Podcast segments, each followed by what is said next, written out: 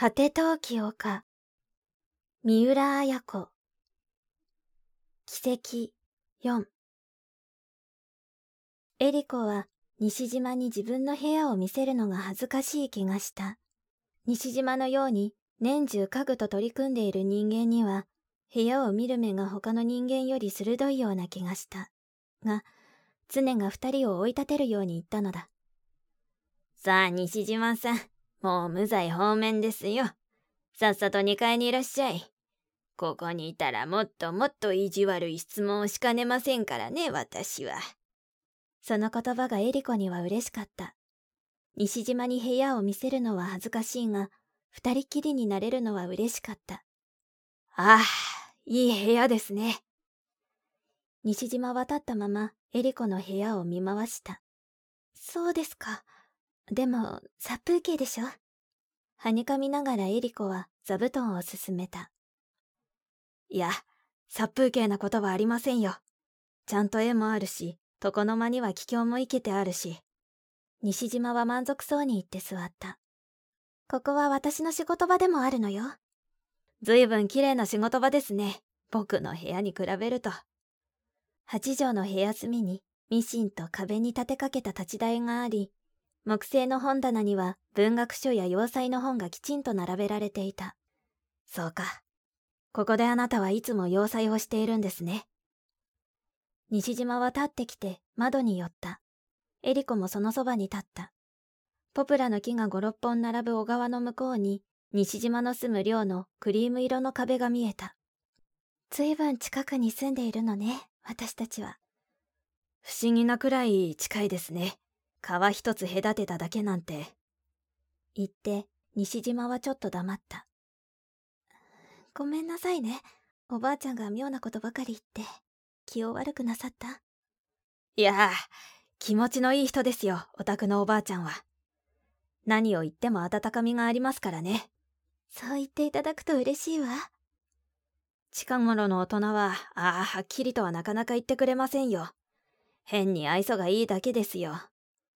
若い君たちの気持ちはよくわかるとか、若い時は二度とないから遊べるだけ遊べとか。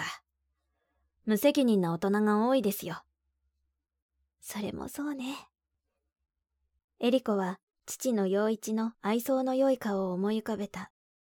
大人には大人の意見があっていいはずですからね。僕ら若造と全く同じ意見じゃおかしいですよ。その点、お宅のおばあちゃんはなかなかいいですよ。ありがとう、西島さん。おばあちゃんにそう言っておくわ。エリコは畳の上に座った。西島も座布団の上に戻りながら、しかし、嬉しいですね。エリコさんの部屋を見せてもらえるなんて。はめ込みの洋服ダンスとはダンスがあるだけで、飾りの少ない部屋だ。人形一つ置いていない。しかしそれがかえって部屋を清潔に見せている。隣の十二畳間は茶道教授の部屋だが壁で仕切られている。西島は本の背表紙を一つ一つ眺めていたが、不意に振り返ってエリコを見た。あの。西島が胸のポケットに手をやった。これ、何だと思います？エリコさん。白い紙に包んだ四角いものを西島はエリコに差し出した。何かしら？西島は真面目な顔をしていた。写真かしら？エリコは首を傾けた。その通りですよ。どんな写真だと思います？そうね。西島さんの赤ちゃんの時の写真かしら。ご名答と言いたいところだけど、僕のじゃありませんよ。あら、じゃあ、ご家族の？家族？そうなってほしいですね。そうなってほしい？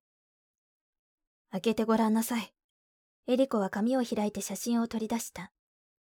あら、私とひとしさんの写真、どこで撮ったのかしら？驚いてエリコは西島を見た。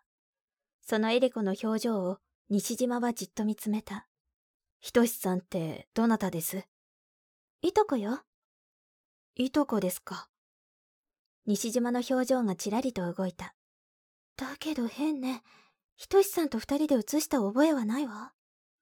エリコはまじまじと写真を見つめた。二人が楽しそうに肩を並べて笑っている。バックにはただ青い空があった。変ね。どこで写したのかしら。しきりに思い出そうとするエリコの表情に嘘はなかった。エリコはもう一度写真を見つめた。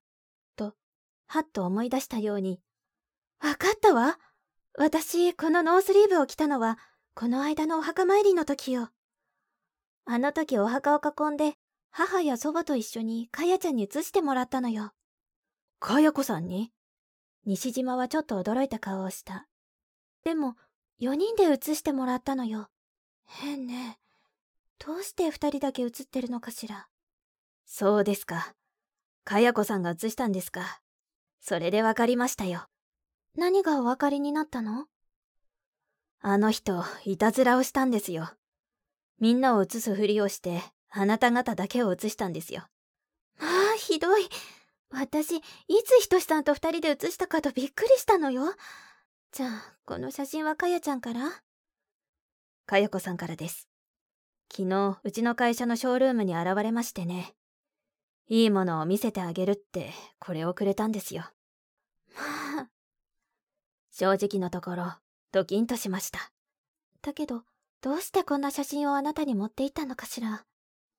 僕をドキンとさせるのがかやこさんの狙いじゃなかったんですか？まあ、いたずらっ子ね、かやちゃんも。エリコは姉らしく笑った。が、笑いきれない何かが残った。わざわざこの写真を西島に持って行ったのは、単なるいたずらかどうかとエリコは気にかかった。この写真を見た途端に、実はね、この人があなたの恋人かと思って慌てましたよ。あら、ひとしさんが恋人だなんて。今度紹介しますわ。なんなら今すぐでも。僕、この写真をあなたに見せようかどうかと、実は迷ったのですよ。でも見せて本当によかった。西島は恥ずかしそうに言った。小説、果て陶器丘、集英社文庫。朗読、七瀬真由。